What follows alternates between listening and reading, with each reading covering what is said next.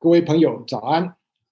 啊，我现在先那个 share screen 一下，然后可以把那个今天的简报给啊弄出来。OK，好，成功了哈。嗯，感谢主哈，可以在网上跟你们见面啊。啊，很可惜也不能够大家一起实体式的聚会啊。听说你们教会有少数的人可以。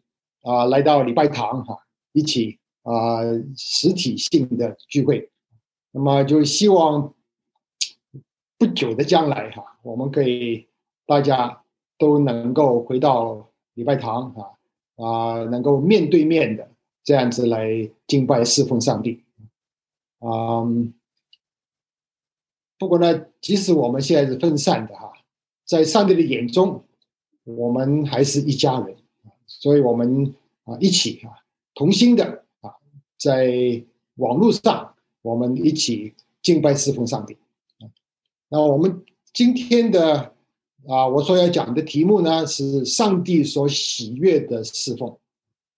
啊，经文就是刚才所念过的《生命记》十章十二到二十二节啊。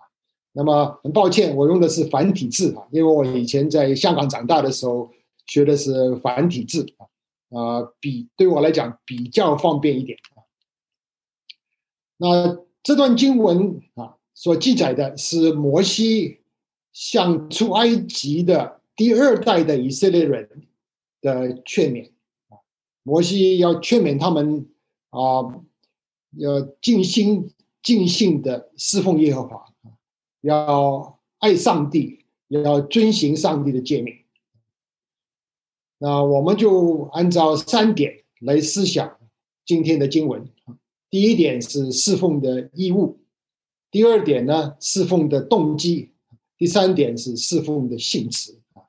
啊，摩西给第二代以色列人的劝勉啊，也是可以应用在我们今天基督徒的身上。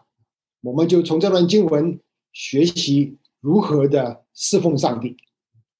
那么，开始以前哈，我们先一起祷告啊。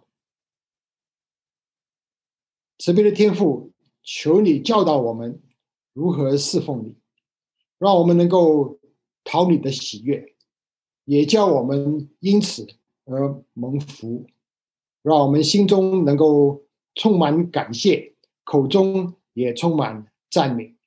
这样子的祷告是奉耶稣基督的名。他们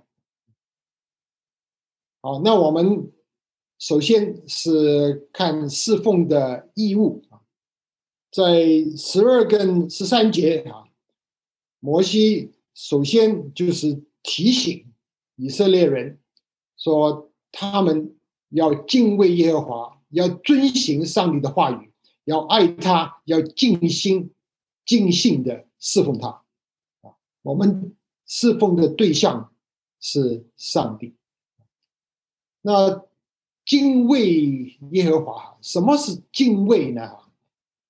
如果啊，你看旧约圣经啊，你会发现敬畏上帝就是遵行他的诫命，这两者可以说是啊彼此互换的啊。敬畏上帝就是遵行他的话语，也就是爱他啊。敬畏耶和华。遵行他的话，爱他，尽心尽心的侍奉他啊！啊，主耶稣也是说哈，在约翰福音十四章十五节，他说：“如果你爱我，你就要遵行我的命令。”我们可不可以说啊，我很爱主，但是呢，我不听他的话？不可以这样子啊！如果我们爱主，我们就要遵行他的命令。啊，我们为什么有这个义务要侍奉耶和华呢？因为耶和华是造物主，也是我们的救赎主啊。我们是他造的，我们是受造之物，他是造物主，所以我们理当敬拜侍奉他。他差遣他的独生子，我们的主耶稣基督进入这个世界，为我们钉十字架赎罪，也为我们胜过死亡，所以我们就理当啊那个。敬畏他，遵循他的话，我们就应该爱他，我们应该侍奉他。耶稣的榜样也是如此啊，在以赛亚书十一章三节啊，先知是预告大卫的后裔要进入这个世界啊。这位耶和华的仆人呢，他说是以敬畏耶和华为乐，不要以为敬畏耶和华是很苦的事。耶稣并不认为敬畏耶和华、遵行耶和华的旨意是为是很苦的事情。不要说哎呀，要侍侍奉耶和华，要敬畏耶和华，这个就是干涉我的自由啊！啊，多讨厌！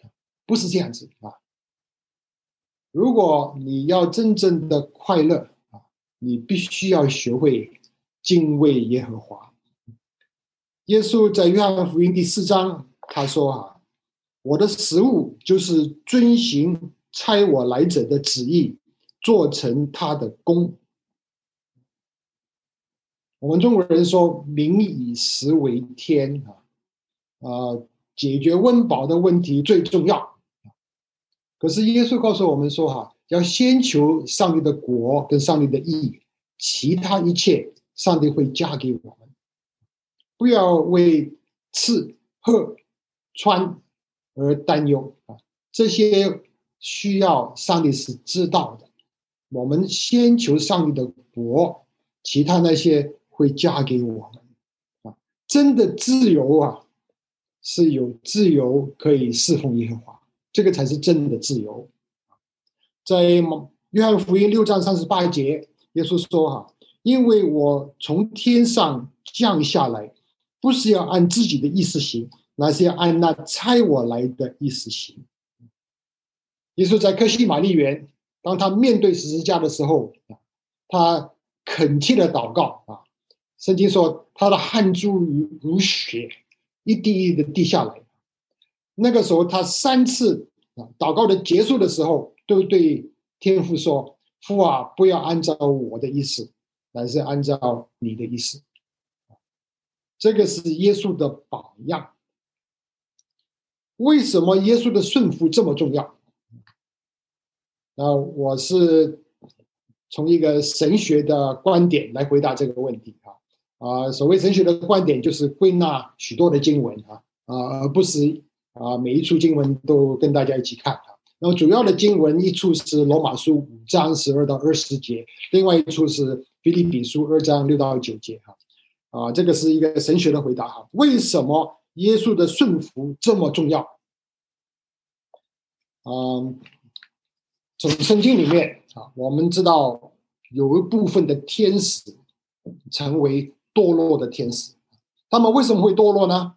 啊啊，犹大书说他们是离开本位的天使啊，启示录也讲到那个撒旦跟他的使者跟天使长米迦勒。跟其他的天使作战，然后呢，啊，米迦勒把他们打败啊，啊，他们就就从天上坠下来，来到地上啊，然后在启示录二十章讲到，在幕后审判的时候，上帝会把撒旦跟他的使者啊啊扔进去火湖里，在那里他们要受惩罚。直到永永远远，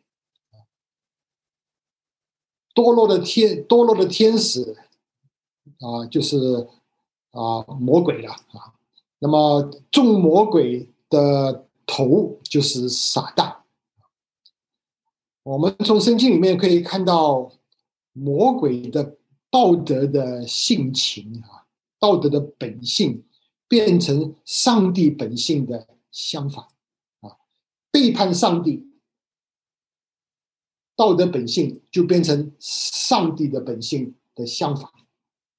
耶稣说：“哈，魔鬼从起初就是撒谎的，他来就是要杀害。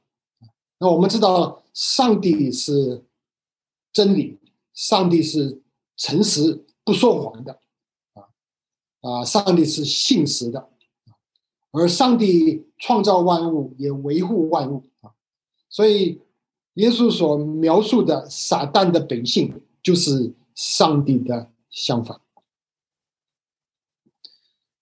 那天使堕落了以后呢？按照上帝的永恒的计划，上帝的创造人类，而且呢，上帝给亚当一个使命，就是属灵的征战啊。亚当借着顺服，就能够定魔鬼的罪。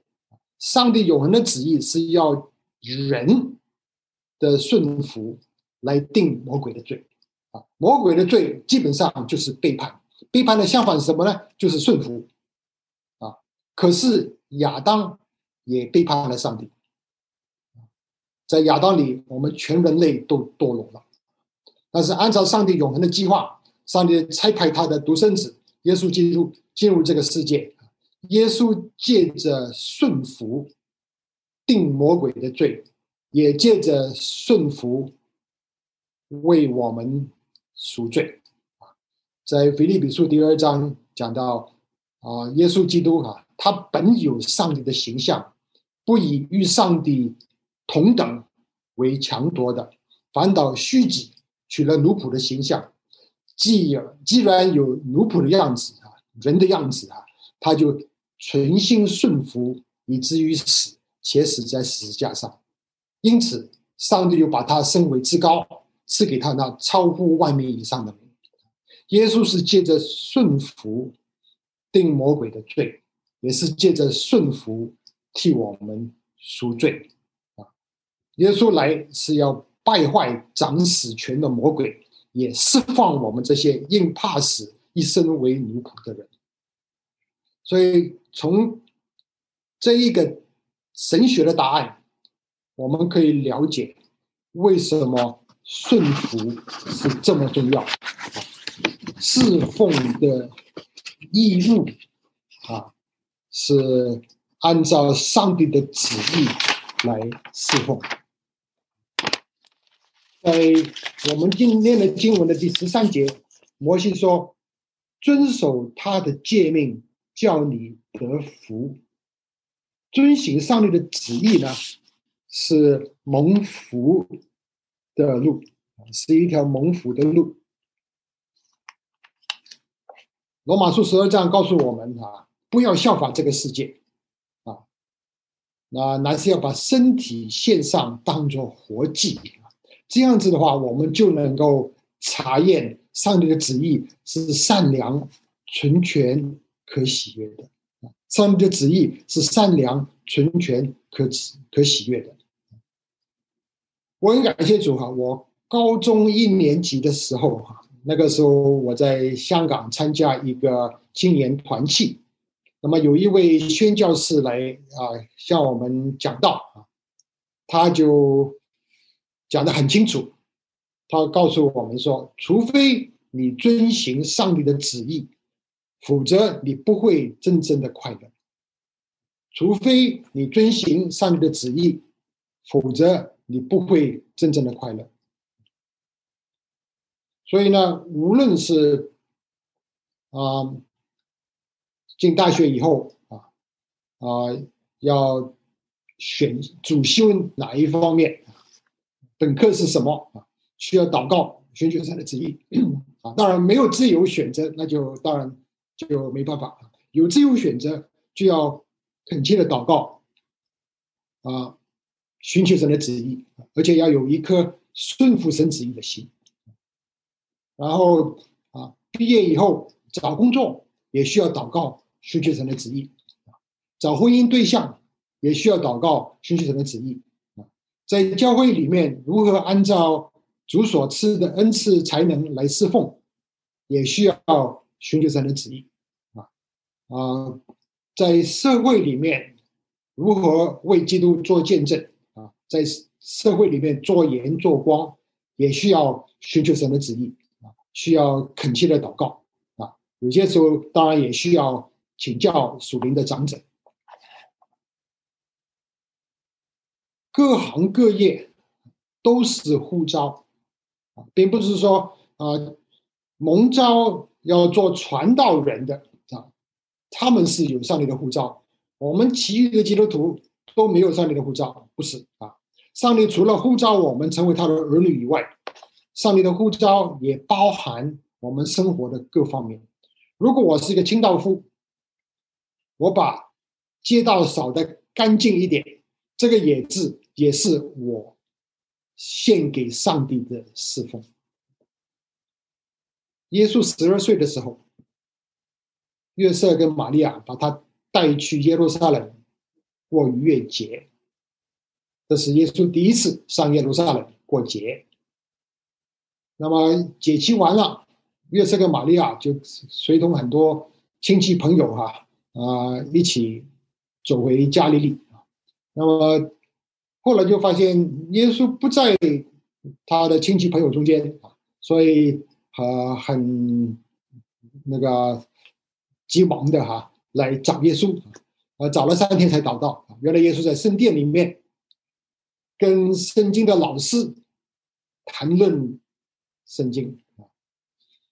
那么他们就问耶稣哈，为什么害我们这么惨呢？找你找了三天。耶稣说：“岂不知我应以我父的事为念吗？”耶稣为什么？留在圣殿里面，跟圣经的老师们讨论旧约圣经呢？因为他要从旧约圣经里头更清楚的明白他自己来世界上的任务。耶稣是乐意遵行天父旨意的人啊，我们也需要。教导我们的下一代啊！我相信现在那个大学城中华基督教会啊，已经有很多的第二代了哈啊！我们需要教导我们的第二代啊，除非你遵行上帝的旨意，否则你不会真正的快乐。当然，如果你要这样教导你第二代的话，你的下一代的话，你自己需要先。按照这个原则来做的，除非我遵循上帝的旨意，否则我不会真正的快乐。摩西说：“遵守他的诫命，叫你得福。”，这是蒙福的道路。其实呢，宗教改革以来呢，本来哈新教的基督徒啊，福音派的基督徒，在那个。呼召的方面，啊，表现的比天主教的信徒要强，啊，各行各业都是神的呼召，啊，我们在各行各业里面能够荣耀上帝，在社会里面做盐做光，啊，彰显上帝的美德。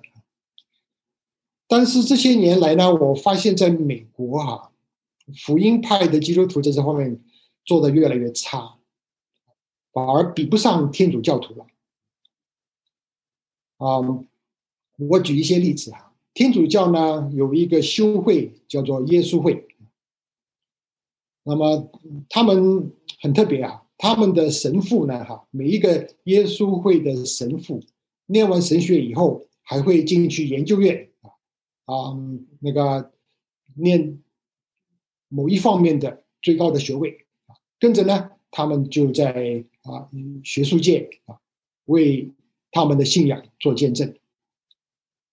啊，在当然，在美国啊，耶稣会的啊修士就创办了二十九间天主教大学啊，在世界各地加起来总共有一百八十九间啊，在费城这一带呢，Saint Joseph's 大学就是耶稣会所办的。啊，我记得我很多年前啊，在宾大念本科的时候，我选了一门那个啊英文文学哈，哎，老师就是一个耶稣会神父。后来我在天普大学念研究所的时候，啊，在那个传播系里边，他啊来了一位新的教授哈，啊年纪比较大的哈，好，他也是耶稣会的神父，所以我们就看到啊耶稣会。在学术界啊，啊，每一方面，他们都希望能够渗透进去啊，能够为他们的信仰做见证。不但如此哈，你知道美国最高法院总共有九位大法官，是不是啊？啊，以往二百几十年来哈，啊，大法官绝大部分都是啊新教的教徒，可是今天呢，新教大法官连一个都没有，而天主教大法官呢有六位啊，九位大法官里面有六位是天主教徒，怎么一回事啊？为什么会这样子啊？啊，福音派的基督徒哪里去了？那么天主教不只是在啊学术界跟政治界有见证啊，他们也很能够接地气啊。所谓的接地气呢，我的意思就是说，在美国的大城市里头啊，啊，包括这个穷人区啊，有很多天主教的学校。嗯，以往呢，啊，这些天主教学校主要是修女们办的。那么现在的话，天主教没剩下几个修女了哈，所以呢，他们这些学校很多都在经济上有困难因为修女的话，你不需要付他们多少薪水啊。啊，现在的话是凭信徒的老师，你需要付他们薪水的哈。所以啊，很多天主教学校开始有经济危机啊。不过即使如此哈，我们就发现天主教。很能够接地气，他们在城市里头有很多的学校啊，包括在那个啊穷苦的地区有很多天主教学校啊，而福音派呢也有开学校，但是大部分在郊区，学费很贵。啊，我唯一的结论哈就是啊，我们福音派基督徒啊，并没有。在各行各业里面，按照神的旨意来侍奉上帝。啊，我我再讲一个比喻吧，啊，啊，一个人他有两个儿子，两个儿子长大以后，啊，有一位是在长春藤大学里面当教授，啊，有很大的成就。啊非常出名。另外一个是在费城北部黑人区的公立学校里头当老师。这两个儿子啊，请问你认为哪一个比较成功？正确的答案就是，只要他们是在遵行。上帝的旨意，两位都是同样的成功。最重要的问题不是按照世界的价值观来评估，是按照他们是否遵行上帝的旨意。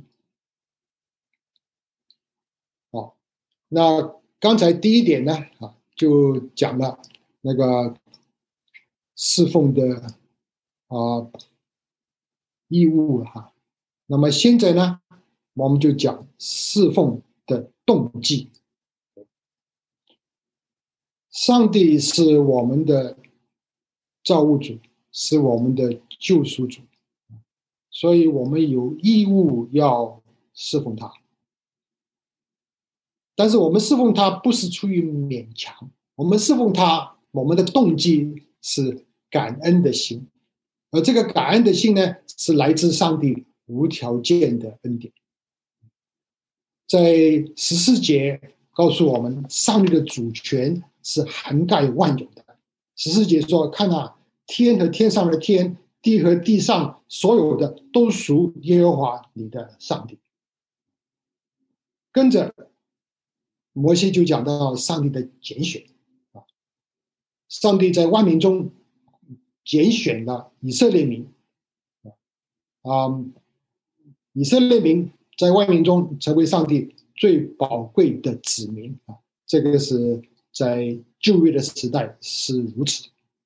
那么有些人会问说，上帝为什么拣选以色列民啊，没有拣选啊，我们中华民族啊，成为他的选民呢？上帝为什么拣选以色列民？是不是因为他们特别聪明？不是。如果你看《生命记》第七章七到八节，你会发现上帝的拣选是无条件的。《生命记》七章七到八节，我来念一下啊。耶和华专爱你们，拣选你们，并非因为你们的人数多于别名。原来你们的人数在万民中是最少的，只因耶和华爱你们，又因要守他向你们列祖所起的事，就用大能的手领你们出来，从为奴之家救赎你们，脱离埃及王法老的手。以色列民并不是一个很伟大的民族。以色列国啊，比起亚述帝国、波斯帝国或是埃及帝国的话，他们是微不足道的啊。连所罗门最荣华的时候，所罗门的小帝国啊，啊，可以称为是一个迷你帝国，一个小小的帝国啊，根本不能够跟亚述帝国或者是啊巴比伦或者是波斯。或者是埃及相比的，啊，上帝拣选他们不是因为他们很伟大，是不是他们特别公义呢？也不是。生命记九章啊六节那里说：“你当知道，耶和华你上帝将这美地赐给你们为业，并不是因为你的义，你本是应着景象的百姓。”上帝把。迦南人逐出，然后让以色列人可以那个占领那个迦南地哈，不是因为以色列人的义啊，那是因为迦南人的恶。所以上帝为什么拣选他们呢？啊，上帝为什么拣选亚伯拉罕呢？啊，恐怕理由在以色列人里头是找不到的。并不是因为他们满足任何的条件，上帝的拣选是无条件的拣选。上帝没有告诉我们，上帝只讲一个理理理由：上帝爱他们，是拣选他们，所以拣选是无条件的。条件在以色列人中找不到。新约的话，我们信靠耶稣基督的人，我们就是上帝的犬啊。新约的话。是教会，不再是以色列国，啊，不是啊亚伯拉罕的后裔就是上的选民，乃是信靠耶稣的人就是选民。所以呢，新月的选民是从万国万民里头选出来的，啊，我们因为神白白的恩典，我们的心。被上帝的恩典所征服了，我们信靠耶稣基督啊，我们因信被称为义啊，被算为义，我们就是新约时代的选民，所以这一方面很重要啊。嗯，我们不要很轻易的说任何一个国家是基督教的国家，为什么呢？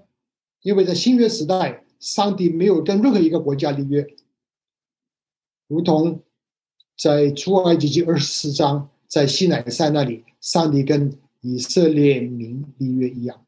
在新约时代，上帝不跟任何一个国家或是国民立约。啊，耶稣用他的血立了新约，凡信靠耶稣的人，我们就是上帝的子民。上帝的子民来自。万国万民，我们可以说某一个国家在某一段时期里头受基督教的影响很深，这样子我们可以说，但是我们不要说啊，任何一个国家是一个基督教国家啊，因为新约时代上帝没有跟任何一个国立约。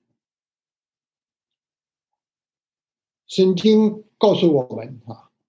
要除去心里面的污秽，在原文哈，除去心里面污秽就是心要受割礼，也就是除去刚硬的心。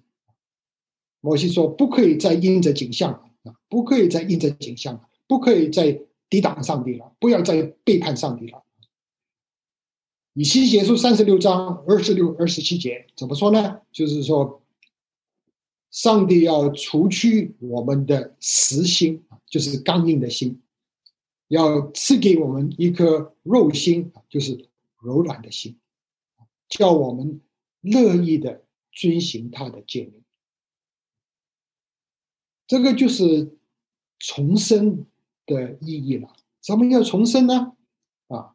我们心不再刚硬了，圣灵赐给我们一颗新的心，就是乐意遵行上帝旨意的心，啊，好像耶稣在克西玛利亚里面说：“不要按照我的意思，但是按照你的意思。”啊，好像我高中一年级那位宣教师说：“哈，除非你遵循上面的旨意，否则你心里面不会真正的快乐。”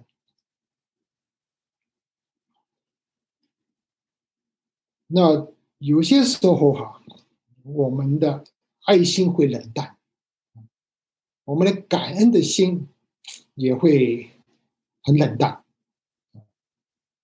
有一些信了主很久的基督徒呢，好像变成老油条基督徒一样。怎么样子才能够再次点燃我们爱主的热心呢？有一位清教徒神学家哈，John Owen，他说：“默想耶稣的十字架。”那我们今天呢，很少基督徒有这个默想的功夫啊，好像不太会默想。那我建议哈，有有一些办法啊，嗯，我们有一些很美的诗歌啊，有，那你就可以选那些啊。帮助我们啊，把注意力转向主耶稣十字架的诗歌，唱那些诗歌，可以单独的唱，可以集体的唱，集体的唱，这样子的话可以帮助我们默想耶稣的十字架。另外就是守圣餐的时候呢，啊，我们就是纪念主耶稣的死，也宣告他的再来，这些是帮助我们默想主的十字架。这样子的话。我们可以再一次点燃我们对主的爱啊！我的妻子哈啊，她有一位很要好的大学同学，很多年前，她问她的这一位好朋友说：“你认为你什么时候最漂亮啊？”另外那位姐妹，你知道她怎么回答？她说：“每次我守完圣餐，我觉得我是最漂亮的时候。”啊因为守圣餐的时候呢，需要先啊对付自己的罪啊，在上帝面前承认所有的罪，然后呢啊也啊纪念主耶稣为他死啊，那个领受那个饼跟背啊，然后思念主耶稣的十字架。守完圣餐以后，就是觉得。里外都是很干净啊，除去了心里面的污秽，心里受割礼，也不再有一个刚硬的心。耶稣呢，曾经是向我们传福音。你知道耶稣的教导里头呢，很多时候是用比喻的啊。那我想你们对浪子的比喻都很熟啊。但是呢，浪子的比喻是耶稣向我们传福音啊，所以我们值得再听一次啊，所以请大家也留心再听一遍浪子的比喻。耶稣说：“哈，有一个父亲有两个儿子，那么小儿子有一天对父亲说：‘请你把我啊该得的产业现在现在就给我啊。’那么父亲就把产业分给他两个儿子，大儿子有。”小儿子也有，小儿子拿了他的产业，就到远方去，去一个很远的地方，然后呢，过很放荡的生活。过了一段时间，他钱用光了，他也没有朋友了啊，他就投靠一个人，那个人叫他去放猪。你知道，对犹太人来讲啊，放猪是很大的羞辱，因为猪对犹太人来讲是不洁净的动物啊。那这位浪子他放猪的时候呢，还羡慕猪所吃的豆豆荚啊，这个真的是对一个犹太人来讲是到了山穷水尽的地步了。那么浪子到了那个地步的时候呢，他的头脑好像清醒过来了。他说：“在我父亲的家里有很多的故宫，他们都丰衣足食，啊，我为什么在这里饿死呢？”所以他就决定回家了。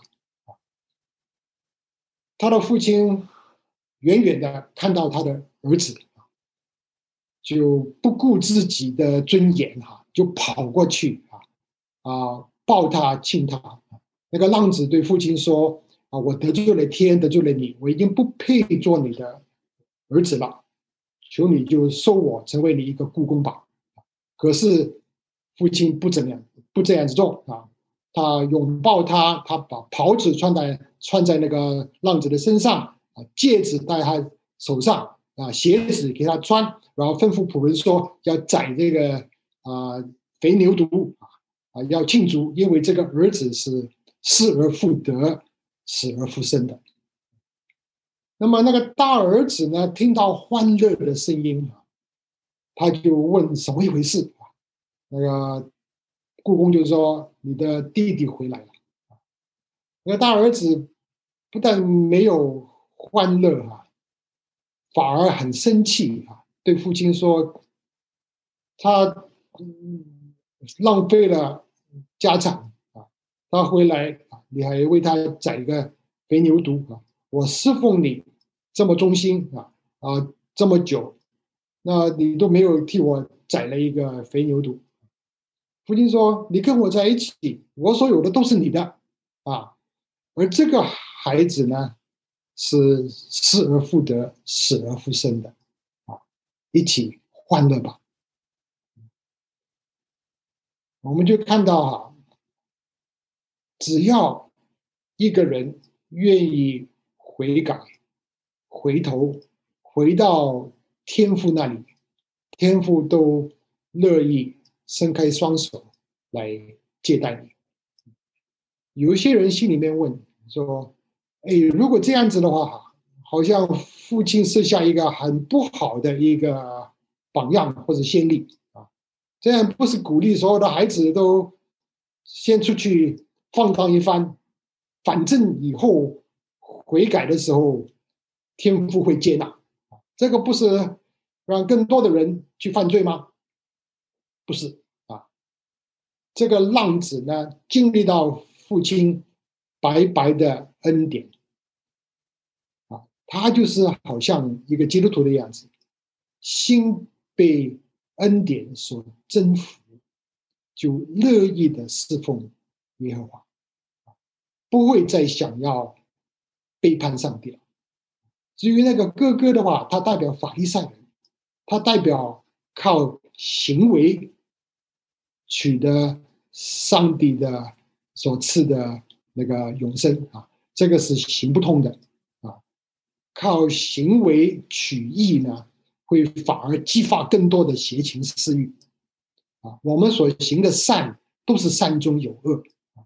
所以呢，啊，大儿子代表法利赛人，小儿子代表回头的、悔改的罪人，啊，耶稣来不是要招义人悔改，而是招罪人悔改。如果你不以罪人自居，你跟耶稣无份，啊，唯有罪人才需要恩典，唯有罪人才能蒙恩啊。其实这个比喻里面呢，那个父亲有两个浪子，而只有一个浪子是悔改的，所以我们需要啊好好的听耶稣这个比喻，这是耶稣向我们传福音啊，让我们每一个人都好像这位回头的浪子一样，经历到上帝的恩典，全心全意的。归向他，啊，我们侍奉的动机是一颗感恩的心。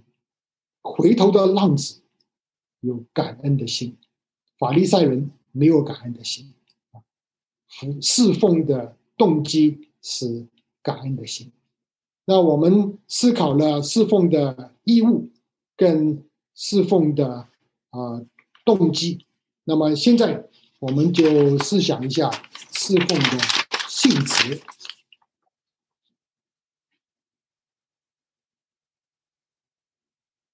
世界上的人呢，看不见上帝，他们看得见的就是教会跟教会里头的弟兄姐妹啊。我们希望世界上的人能够看见上帝，归向上帝，我们就要按照上帝的属性来侍奉。十七、十八节告诉我们上帝的属性。十七节说他是万神之神，万主之主，至大的上帝，大有能力，大而可畏，不以貌取人，也不受贿赂。他为孤儿寡妇，十八节，他为孤儿寡妇伸冤，有怜爱积聚的赐给他衣食。所以我们看到哈，上帝是至高的上帝啊啊。但是呢，上帝也是照顾弱势群体的上帝。那教会的话啊，很需要在照顾弱体群体、弱势群体方面有更好的见证。啊，十七世纪哈，清教徒写了威斯敏斯特的啊信条跟要理问答。其中那个小药理问答的第四问说：“神是怎么样的神？”答案是：神是灵，他的本性、智慧、全能、圣洁、公义、恩慈、诚实，都是无限无量、无始无终、永无改变。这个可能是历代以来归纳上帝的属性啊最美的一段话啊！上帝的本体或是本性呢？是灵啊！耶稣说：“上帝是灵啊，敬拜他的人要按照圣灵跟真理来敬拜啊。上帝是无所不在、无始无终、永不改变的灵，这个是上帝的本体。而上帝的本体呢，不是抽象的，上帝的本体呢有道德属性的。什么道德属性呢？就是智慧、全能、圣洁、公义。”恩慈、诚实，啊，这些都是归纳很多的经文啊。那而且呢，他的道德的属性啊，智慧、全能、圣洁、公义、恩慈、诚实呢，都是无限无量、无始无终、永无改变的。这个就是我们的上帝，他是照顾孤儿寡妇跟寄居者的上帝。教会很需要在这个时代啊彰显上帝的道德属性。美国的福音派教会面临很大的危机，因为教会长大的啊年轻人啊，差不多有百分之六十成年以后就离开了教会，这个是非常之大的危机。我在想哈，年轻一代的人哈，在美国长教会里面长大的，他们很需要看到教会彰显上帝的属性。我知道教会里面的弟兄姐妹们是有爱心的，啊，是有爱心的啊，呃，只是呢，嗯，福音派教会啊，失去了啊。照顾弱势群体的这一方面的传统，啊，呃，有爱心啊，但是呢，尤其是好像三一教会这样子，在郊区啊，在 h a b i t a 啊，是周围根本看不到什么穷人啊，啊，没有什么机会接触到穷人。那但是我还是觉得弟兄姐妹是有爱心的。比如说最近有一位姐妹她动了手术。那么他所说的团契的同工嘛，就嗯护说护护照哈，团契的弟兄姐妹们说，啊，我们就轮流的啊，嗯啊，这个把这个饭菜哈带到他家啊啊那个，因为他啊在复原中哈，他啊就不能够这个下厨了哈，我们就把饭菜带去他们家，所以很快的弟兄姐妹们就啊在网上登记啊，有一位姐妹是另外一个团体的。她听说她也想要登记，结果呢，发现啊，全部登记满了啊啊，她这方面的服饰呢啊，她已经失去机会了。所以呢啊，弟兄姐妹们是有爱心，但是没有机会接触到困苦。我是觉得，如果我们啊弟兄姐妹们啊，可以带领自己的孩子啊，比如说到了青少年啊。跟着带着青少年的孩子一起啊，能够去到比较困苦的社区里面啊啊，做一点服饰啊，一起侍奉，一起赞美啊，这个可能就可以保住我们啊的下一代啊。呃，教会需要彰显上帝的道德属性啊。在美国长大的青年人，他们就看了。呃，他们眼睛是是雪白的哈，他们在看教会到底跟教会以外的人有什么差别我们非常需要在这方面啊有一些努力啊。我们失去那个传统啊，所以呢，我们有些时候说这条路很难走啊啊，或者是没路走啊啊，或者说要走出一条路来这样子。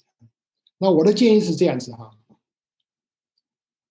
尽量的啊，就去跟已经在做的教会或是基督教机构合作啊，不需要从零开始，而且呢，也需要按照恩赐来侍奉。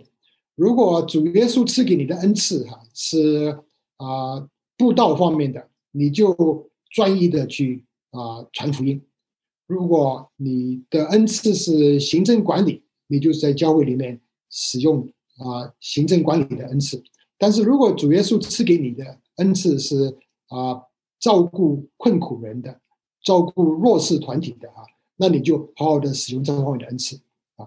那么主耶稣他按照他的主权啊，把恩赐分配给教会。如果教会里头没有这方面的恩赐，那就暂时不需要做什么社区的服务啊。帮助困苦人，如果有，那么我就建议啊，就去跟已经在做的人合作，先学习如何做啊啊，然后说不定以后啊就可以带头带领其他的弟兄姐妹一起做啊。比如说我们教会啊的青少年牧师哈，David 刘啊啊，在疫情发发作之前，曾经有几次带领我们教会的一些青少年。去到非城北部那个西班牙社区里面，帮助一个叫做 Vocation 的职业学校。这个职业学校呢，是一位华裔啊，叫做 Jeremy Chen，他所啊设立的啊，那是帮助啊西班牙 Hispanics 啊讲西班牙语的啊青少年啊，给他们一些职业方面的啊的训练。嗯，也有一些，我也认识弟兄姐妹们哈，跑去啊，飞城的东北协助那边的啊，角声布道团的社区服务中心啊。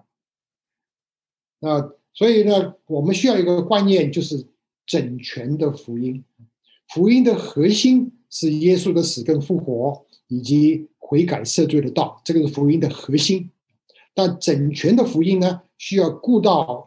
人的需各方面的需要啊啊，物质的需要、社交的需要哈，还有精神方面的需要哈，在贫穷地区，很多人是没有盼望的啊，所以我们呢需要学习整全的侍奉啊，借着整全的侍奉，我们彰显上帝的道德属性。